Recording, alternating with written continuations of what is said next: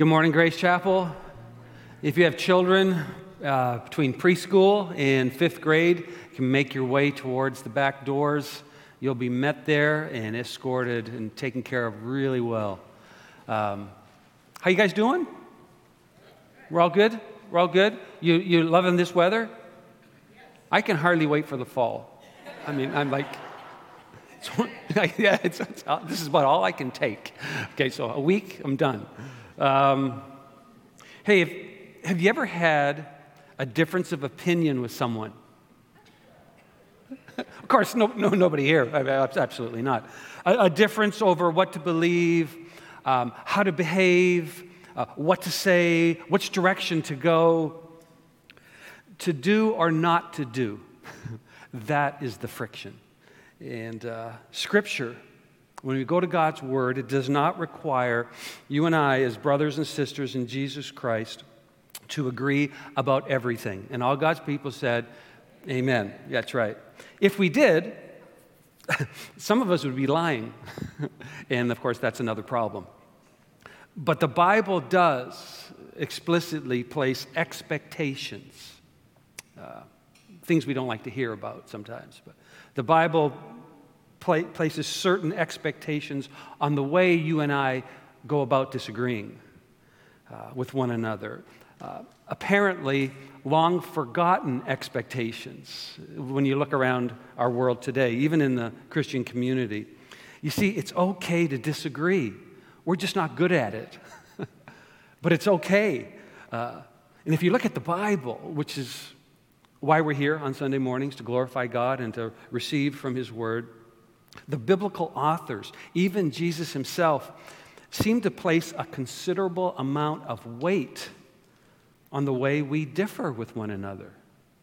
Um, there's this overarching theme that runs from Genesis right through Revelation, and it's a command. And it raises its, its head over and over and over again. It's a command that keeps our words and our actions in check with each other. We are called to glorify God with one mind and one voice. That's it. Do I get an amen for that? Does God get an amen for that? So be it.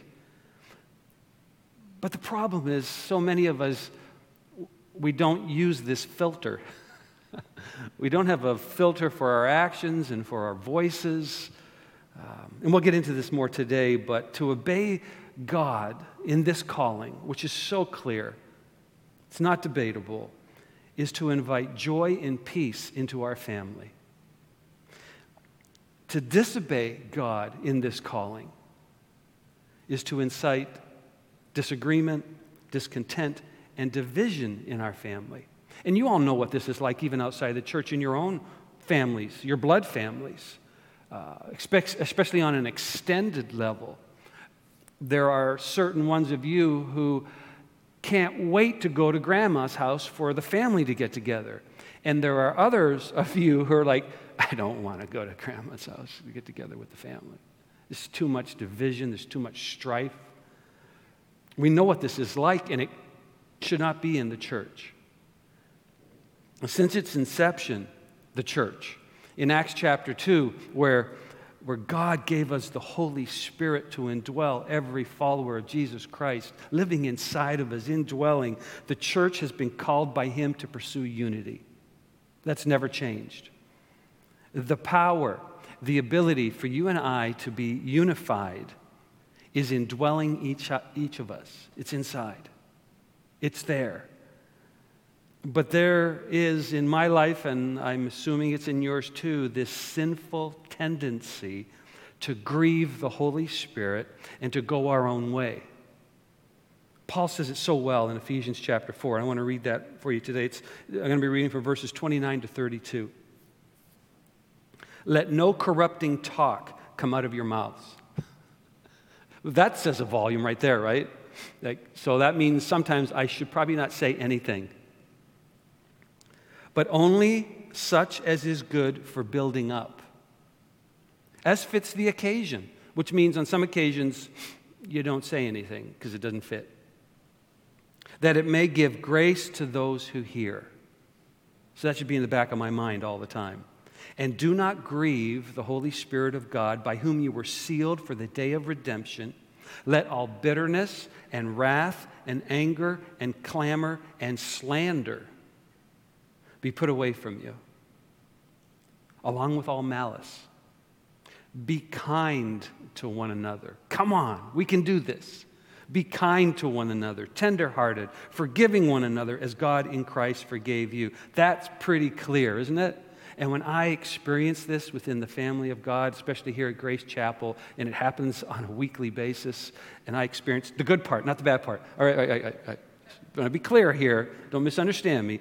These good, this good ending part, it's, it just unifies, it brings joy, it brings peace. It's like, ah, this is what heaven's going to be like but probably way better. Jesus asked the Father, our Father in heaven, um, in his high priestly prayer as he pleaded and, and was broken in the Garden of Gethsemane in John chapter 17, verse 23, he asked for his followers to be made completely one. This is Jesus' prayer for us. Do you think God's going to answer Jesus' prayer? Just, just throwing that out there for you to think about to be made completely one so that the world may know. Know what? Jesus answers it that he was sent by the Father. I've, I don't often think of my oneness with all of you in this regard, and I should, more, way, way more often. There's a connection between our oneness together and the world knowing Jesus, that he was sent from the Father. Do we want the world to know that Jesus is the Savior of the world? And all God's people said, Yes, right? Isn't that mission one? This is why we're here. This is why when you got saved, you were indwelt with the Holy Spirit of God, not taken up to heaven. And it's done. Everything we say in, and do in life flows out of this truth, out of this witness. Our unity together showcases our Savior, Jesus Christ. Peter, uh, one, one of those who specifically Jesus was praying for, remember he prayed that Satan wouldn't be able to sift him? He sifted Judas, but not Peter. Peter, in his first letter, 1 Peter chapter 3, verse 8, instructs all the, all the churches in Asia Minor, which we looked at when we went through our study in Revelation 2 and 3, some of these churches to be like minded, or as it says in the Greek, to have unity of mind. Where did he get that? Where did Peter get that? Starts with a J. Yeah, Jesus.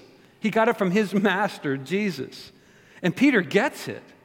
Oh, he so gets it because he's one of those that are recorded for us that he messed up in this exact area when he visited the church in Antioch as a church leader, and he created a scene, a scene that had the ability to be disunifying in the, in the church in Antioch by caving into a Jewish fringe group's pressure and not eating publicly with Gentile Christians.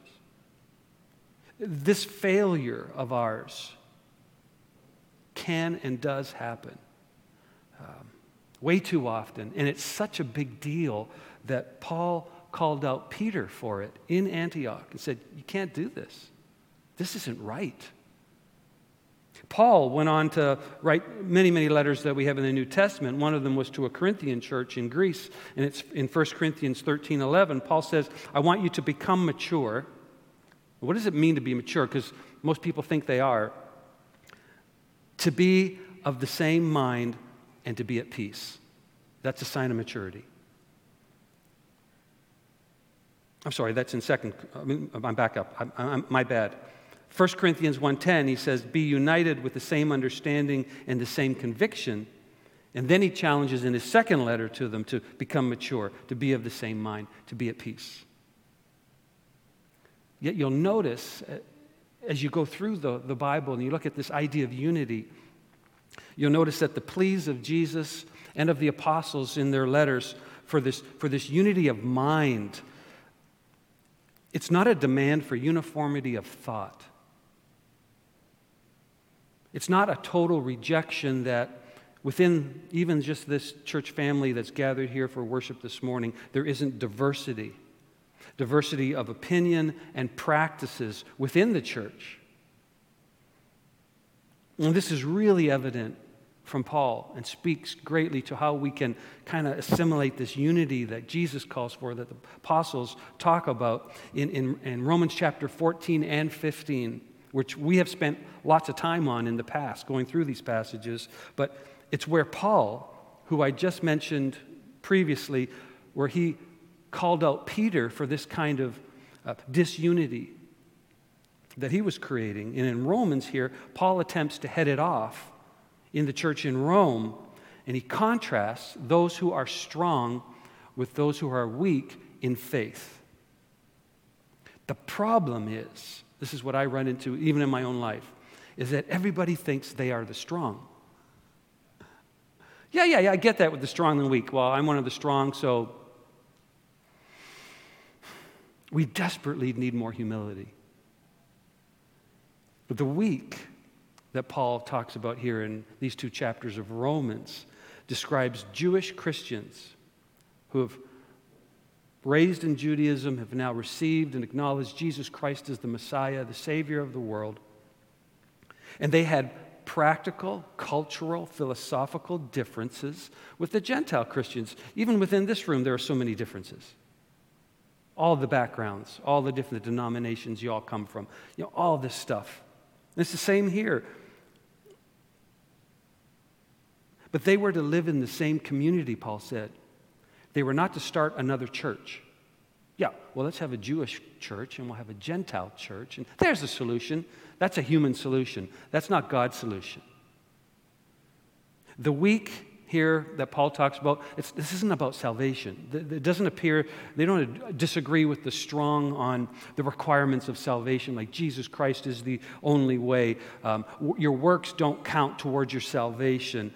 Um, Paul didn't accuse them of subscribing to any kind of a false gospel like he did to the Jewish Christians in Galatia in the book in the letter to the Galatians, um, who who told the, the Christian, the Jewish uh, new Christians that they had to adhere to the law of Moses for their salvation, and they had to adhere to it to keep their salvation. This is not what we're talking about. We're not talking about the big things.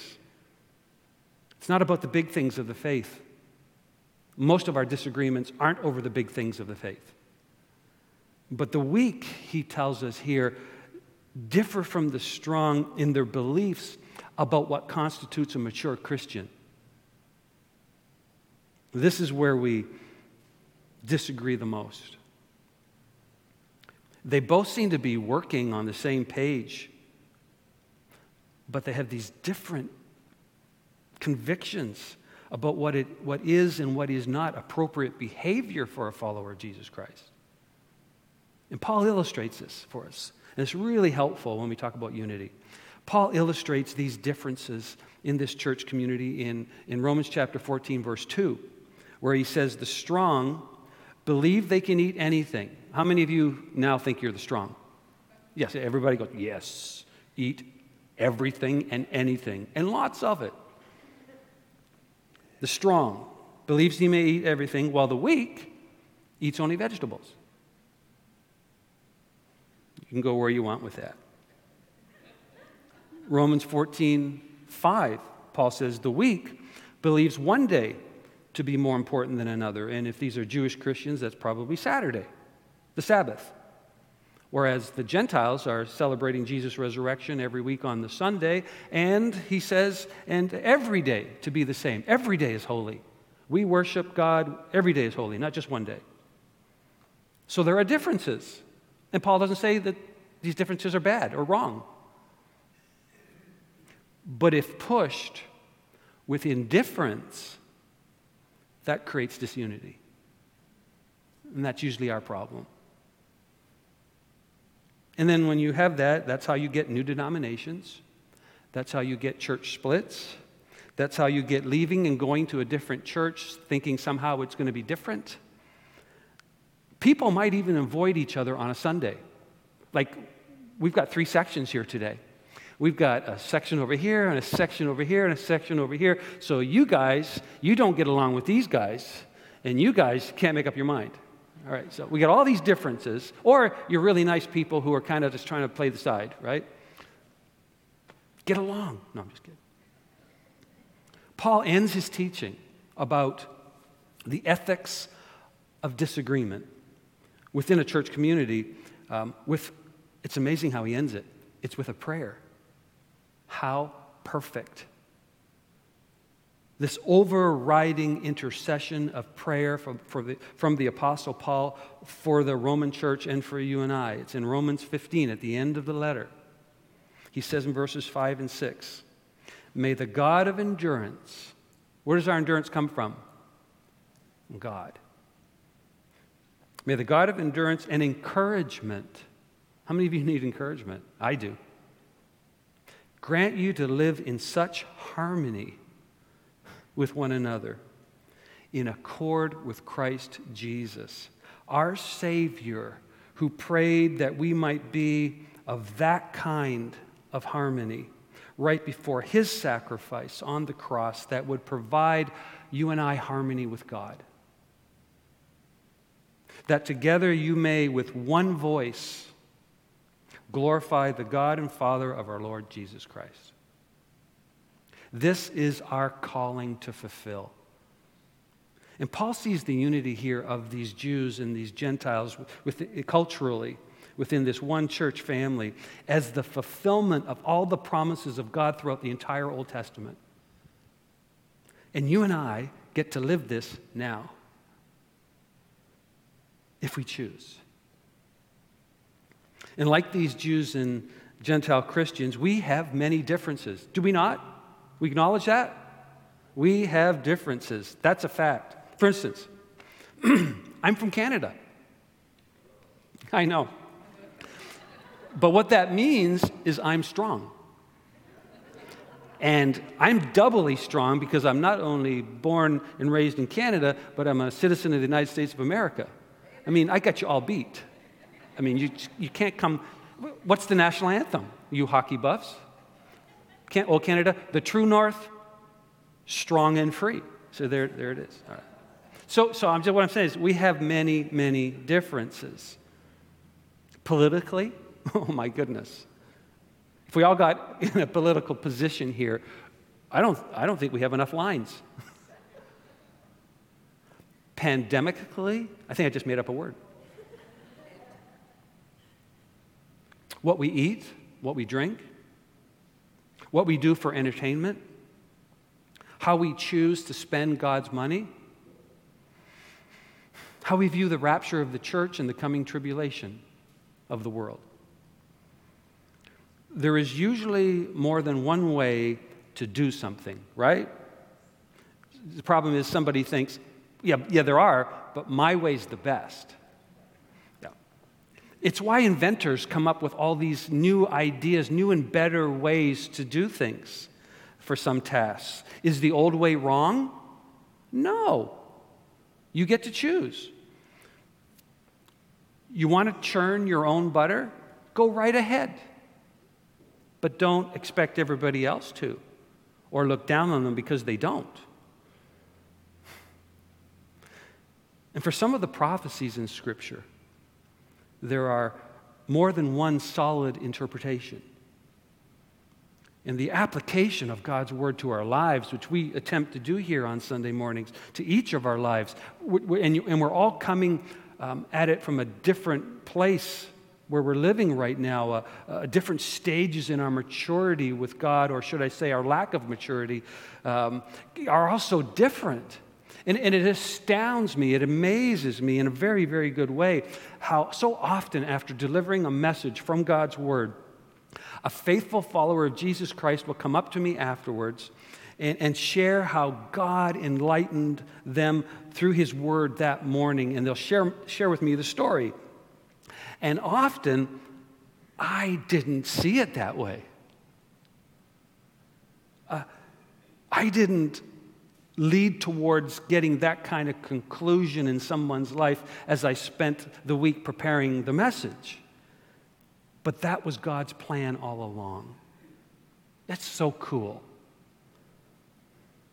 We don't know, none of us knows the lifelong God built up wiring schematic that makes up each one of us. We've got to stop pretending we do or act like we do. We are complex creatures created in the image of God. But the good news is that we don't have to know. We just have to be faithful to the Word of God.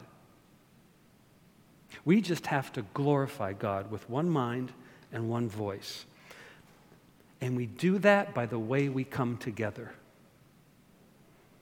to praise the name of the Lord, to honor Him, and to obey His ways. And we do that regularly every Sunday. And some of you gather in smaller groups during the week to do that. But it's critical to note that Paul sees this kind of unity as something that only God can do and give to believers. Romans 15:5 May the God of endurance and encouragement grant you grant you to live in such harmony with one another in accord with Christ Jesus. We cannot achieve this on our own merit and by our own sweat. Which brings me and brings all of us to the ending con, uh, consideration I want us to look at today. Christian unity, you and I coming together, is a gift from God for the glory of God. It does not speak what a great church, great Grace Chapel is. It says what? What a great God they serve.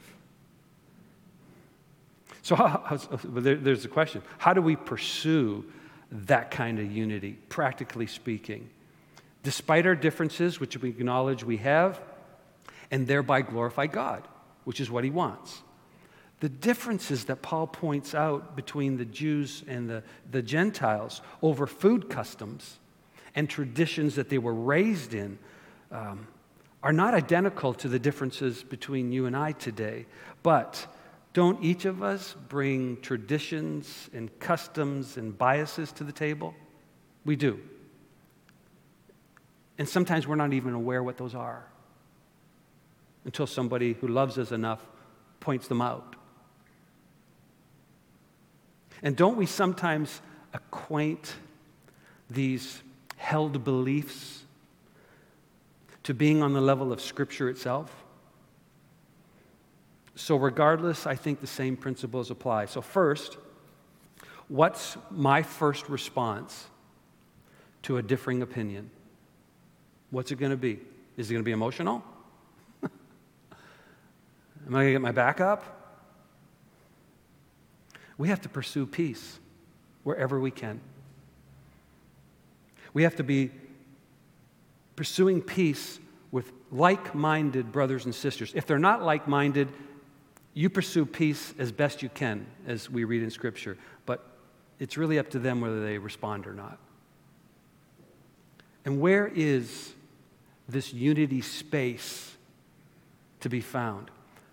It's found in the gospel. The gospel of Jesus Christ. There we pursue unity and tranquility, and we are all in. All true followers of Jesus Christ share the same gospel message which is found in 1 Corinthians chapter 15 verses 3 and 4 that Christ died for our sins and that he was raised on the third day according to the scriptures. It's non-negotiable. That's where we can determine truth about salvation from falsehood about our salvation. But we often where we often disagree it's about the implications of the gospel for our lives. How do we conduct ourselves in the church and in society as followers of Jesus Christ? And, and we can major on the majors and we can minor on the minors, but we can only do it if we can discern between the essentials and the non essentials of the Christian faith. Like, what matters most? Our unity does not come from uniformity of thought. But our unity comes from having the same Savior. the same mission, the same love for one another. And that's the starting point. And that's a point that can serve to diffuse some of our differences. That's a starting point that can show the shallowness of some of our differences. And second, we should be accepting of differences in opinion on debatable matters. Not the essentials, but on debatable matters, just like Paul taught.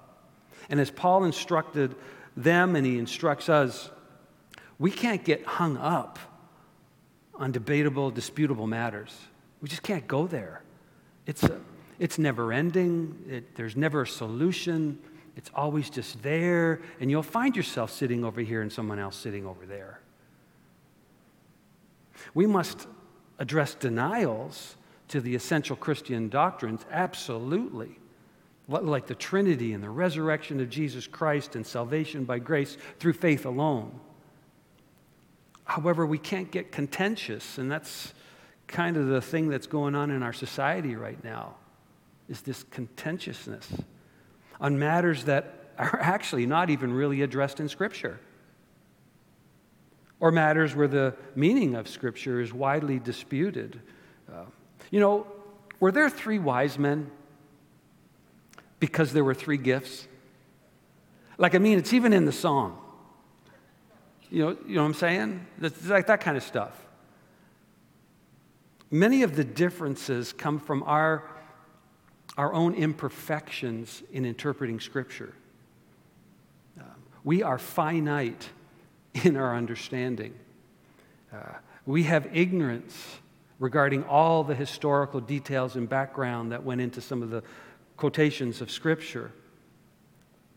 We bring our own biases, as I said earlier, some of which we aren't even aware of. We bring our reasoning processes. Are you infallible? They could be faulty. And here's the big one we too often bring our emotions out of control. Third, we should refrain from condemning those with whom we disagree on debatable issues. This goes for things in the Word and things out in the world. There's too much condemning going on. See, it's one thing to judge someone's opinion as incorrect and to say, I just think that's wrong. It's one thing to do that, and you've got every right to do that. It's quite another to condemn them for holding that opinion. This is not some slippery slope of, of, of, a brand of relativism that says there is no truth on these matters. It's an acknowledgement that the building up of those for whom Jesus Christ died is more important than winning an argument if it's on debatable issues especially if it's over some cultural matter. Romans 14, 15. For if your brother is grieved, have you ever done that to a brother or sister? If your brother is grieved by what you eat, this has got nothing to do with the Bible, right? This is you are no longer walking in love. Paul, I wish you hadn't written wrote that down there. Why? By what you eat, do not destroy the one for whom Christ died. In these kinds of what Paul is insinuating, silly things that don't amount to much in the grand scheme of things, you are forcing your freedom and your rights on someone else. That's not right. You're destroying them. Does that mean that as a Canadian, if I'm out having lunch with someone uh, who's, you know, in, in, got a Jewish background, that I sh- and they're, they're opposed to it, that I should not order bacon? Yeah. That's what it means. That's why I don't eat with Jewish people. I just, Fourth, let's move on because food's like, it's touchy. We got to keep that going. Fourth, I guess there are four points today. So, those of you who think that every sermon is supposed to have three points, we have a difference. There you go. There's one right there. Let's acknowledge, fourthly, that sometimes gentle, okay, when you oh, all hear that word, let's all listen again.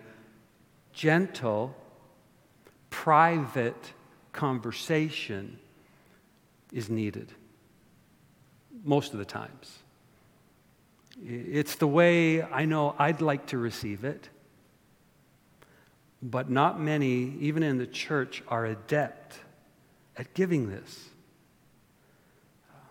There's a need for more people who are like that, who are adept at giving gentle, private instruction and even correction. And let's, let's humble ourselves to the fact that it's probably you and I who needs this regular centering. It's not everybody else. Because we always do that, right? We say, yeah, I wish I could just get alone with them. And the problem is somebody should be getting alone with you. Luke's account, I love this. Luke's account of the conversion of a man named Apollos. It's found in Acts chapter 18. It provides us some helpful guidance as we go down this path of unity that we're instructed, commanded to go down. It's, a, it's about a young believer, his name's Apollos, um, how he can be, he was encouraged in his giftedness and also at the same time gently corrected where it was needed. It's, it's, it's, a wonderful story. So, Apollos is this gifted guy you read about in Acts 18. He, and it says in verse 24 that he was competent in the use of scriptures. Awesome. Let's get him, let's get him in our church. He was fervent in spirit, verse 25.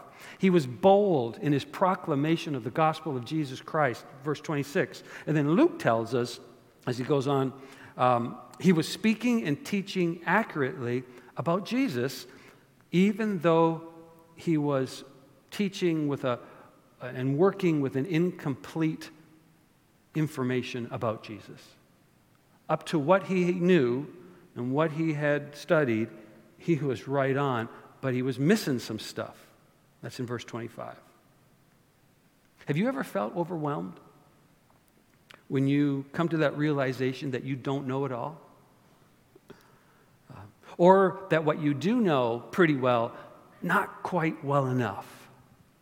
And those of you who don't, you may have another issue. Can I still proclaim Jesus Christ as the Savior of the world with my lack of knowledge? This guy, Apollos, gets top billing in the Bible.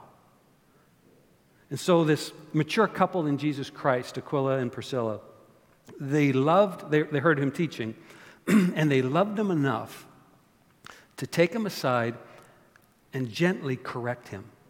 It's, it's this wonderful story. They, they help him fill in the gaps in his knowledge, which he hadn't learned yet. And I just love this because they did not contest him publicly in the synagogue. They hear him teaching and they're like, wait, wait, wait, wait, Apollos. Well, actually, you know, they didn't do that. They didn't pull that one out. Instead, they saw his God given giftedness in handling Scripture and they wanted to encourage him rather than discourage him. We got enough people in our world who are discouraging. Uh, the church needs to be different. And finally, fifth, we got to remember that our gospel witness is on the line every time in the way we disagree with each other. This isn't about differences. This isn't about being right. This is about the gospel witness of Jesus Christ. It's open for everyone to see and everyone to evaluate. What the world needs now is God. And we got to be careful about what we say in the public eye about each other, especially in an age where everybody of every age has a, a social media account and can see all of our business. The unbelieving world has access to our church squabbles and to our political rantings and ravings and dogfights. So, what are they seeing? And I hear people say, oh, I was just blowing off steam, I was just venting.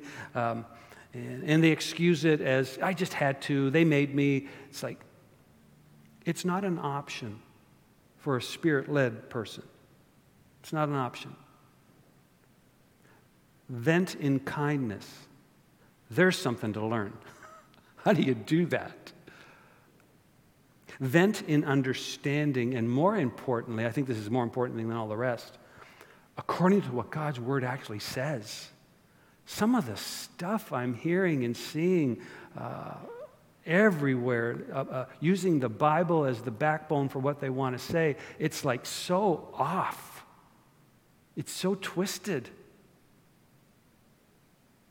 And yes, the way we handle our public disputes as followers of Jesus Christ does have an impact on the credibility of the gospel witness. As believers, you know, you and I should be able to express genuine love and concern for each other while also having the opportunity to give voice to our disagreements. And that's hard, isn't it? So hard. It's so hard that often I'll just not say anything. I'll pray really, really, really hard.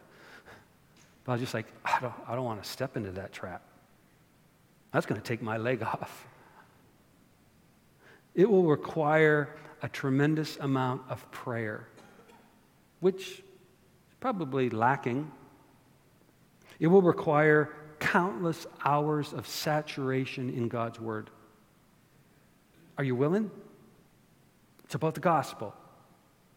It will require a consistent, humble disposition.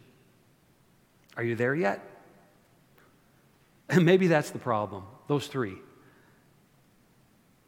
We lack this kind of a foundation across the board in the church in our country specifically.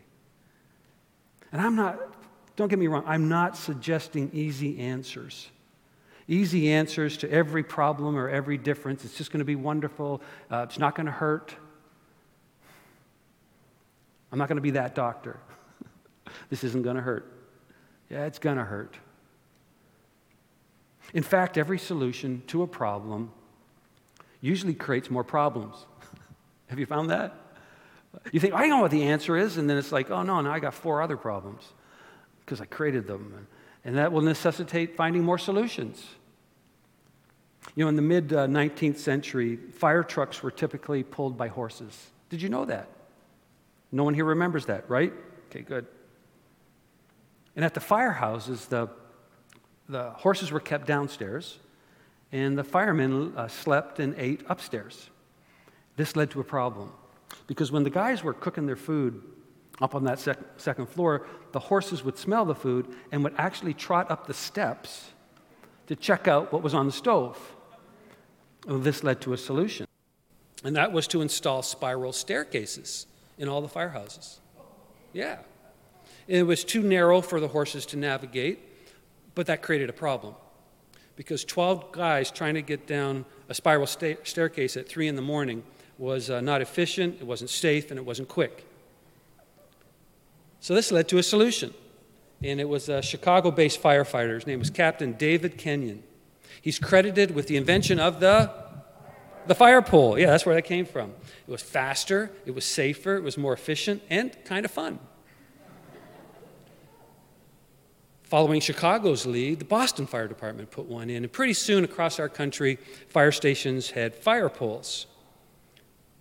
You could say the idea kind of spread like fire. You see, our differences and our problems rarely come with a one step solves it all for eternity solution. Very, very, very rarely. The best solution to one problem will often present corresponding challenges in other areas of our lives and in our church. It's why people avoid confronting problems and offering solutions because it's complicated. Relationships are complicated and they take tremendous amount of work. So we as a church will continue to adapt to unity. We'll continue to adapt because we want to reach our world for Jesus Christ. That's why. It's not about us. We continue to grow in the grace that God has afforded us through his riches that are in the heavenlies and in the glories through Jesus Christ our Lord. We will continue to, to love and at the proper times confront gently. And then we'll confront the challenges that come from that confrontation and all the things that follow. And yes, there will be hurt, and there will be rejection, and some people won't get it. But that's part of being a member of any family. We all know this, don't we? We're all in some family, in a blood family. And there are issues and there are problems. And sometimes they're really, really hard to solve. But we will, in unity according to God's word, solve whatever the evil one or anyone ever sends our way. Will we not? Will you rise with me? I want to close this in prayer and then worship our Heavenly Father in song. Heavenly Father, we bow before you. You alone, worthy of our praise, worthy of our adoration, worthy of our attention. And our sole goal is to glorify you by what we say now. In Jesus' name we pray this. Amen.